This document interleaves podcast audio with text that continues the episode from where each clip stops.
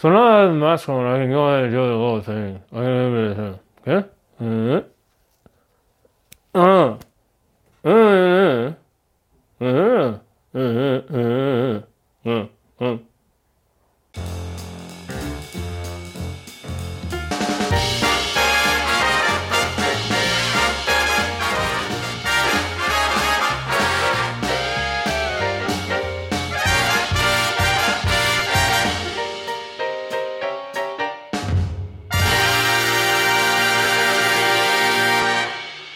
I'm just kidding, guys. I have a mouth.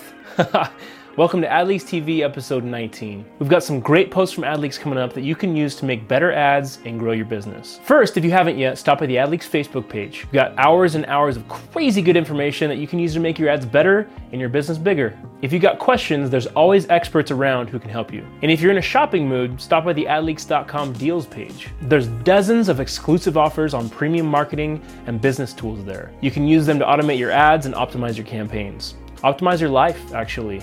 I'm multitasking right now with these tools. You didn't even notice, did you? Also, you gotta go to joinadleaks.com and sign up if you aren't a member. All this stuff is just the beginning. There's tons more resources for you if you join. Finally, follow AdLeaks on Facebook, Instagram, LinkedIn, and YouTube. YouTube is also where you'll find more of these AdLeaks TV episodes. Check out the episodes where I have a mustache. Those are super cool with special time. Hey, watch this.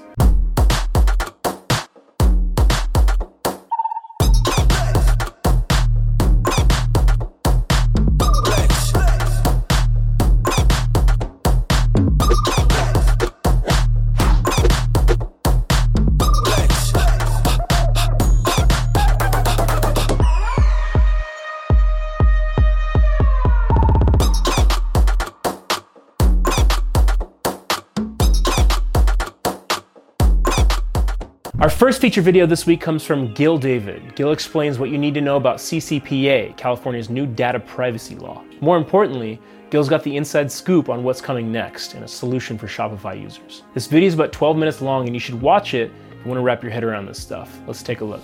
Now, one thing that you should be aware of is all your clients they should they should take legal advice basically um, if they fit the, the three criteria, um, which they most likely do. So there's three main criteria that um, the California authorities say um, businesses, you know, that fit the criteria will fall under the CCPA. Um, so the first one is um, if they have a gross annual revenue in excess of $25 million. Um, so there's, there's, some big hitters in the group, so there's probably some that fall under that anyway. Uh, but even if you're, not in that category, um, if you get if the business gets 50% or more of annual revenue from selling consumers' personal information, they fall under CCPA.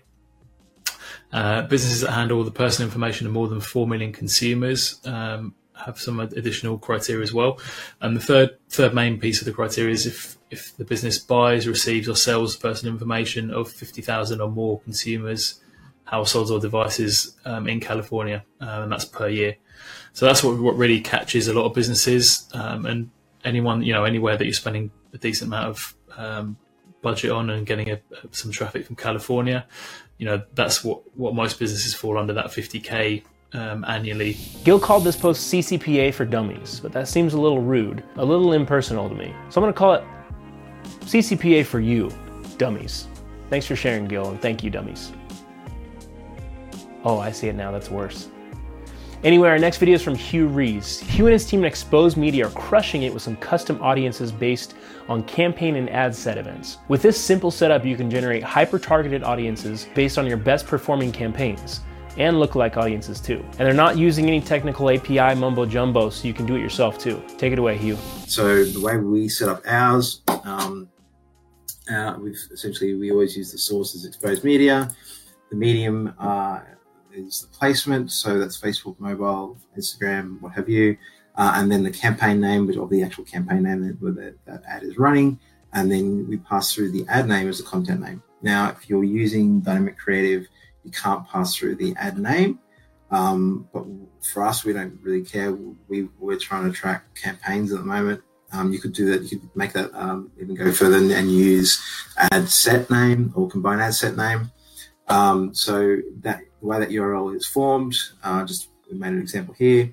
It would look like something like this: uh, UTM source, exposed media, medium, Facebook mobile, um, and the campaign name. A UTM campaign is the campaign name, which is where the magic happens here. Um, now, our naming convention uh, does have spaces in it with our campaigns and ad set names. In the initial tests, I couldn't couldn't figure out or couldn't trigger the audience correctly, trying to with with the spaces in it.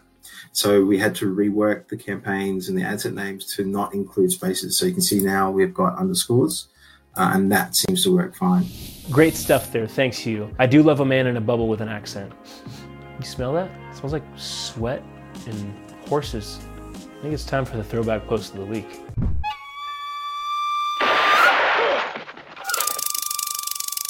Our throwback post this week comes from Ricardo Javier Martinez, who gave us nine easy to use techniques to increase conversion rates for your landing page or e commerce store. We're almost out of time, so I'll just give you the top three. One, add testimonials to your cart or checkout page. Little extra social proof can get people to convert who might be on the fence. Two, add product gifts that activate when user hovers or clicks. This way they can see what the product is and understand what it does. Three, any online store that sells products should have a bestseller section. This is where you can use trending or popular products to convert cold traffic and new website visitors quickly. Four. Oh yeah, right, we're only doing three, but for the rest of the list, you'll have to check out the post yourself. Sorry. That does it for AdLeaks TV episode 19. Thanks for watching. If you like what you saw, please follow us on Instagram, Facebook, YouTube, or all the above. Watch more AdLeaks TV on our YouTube channel and leave us a note in the comments. Thanks again to the AdLeaks community and this week's contributors. I'm Luke Koska. Thanks for watching AdLeaks TV.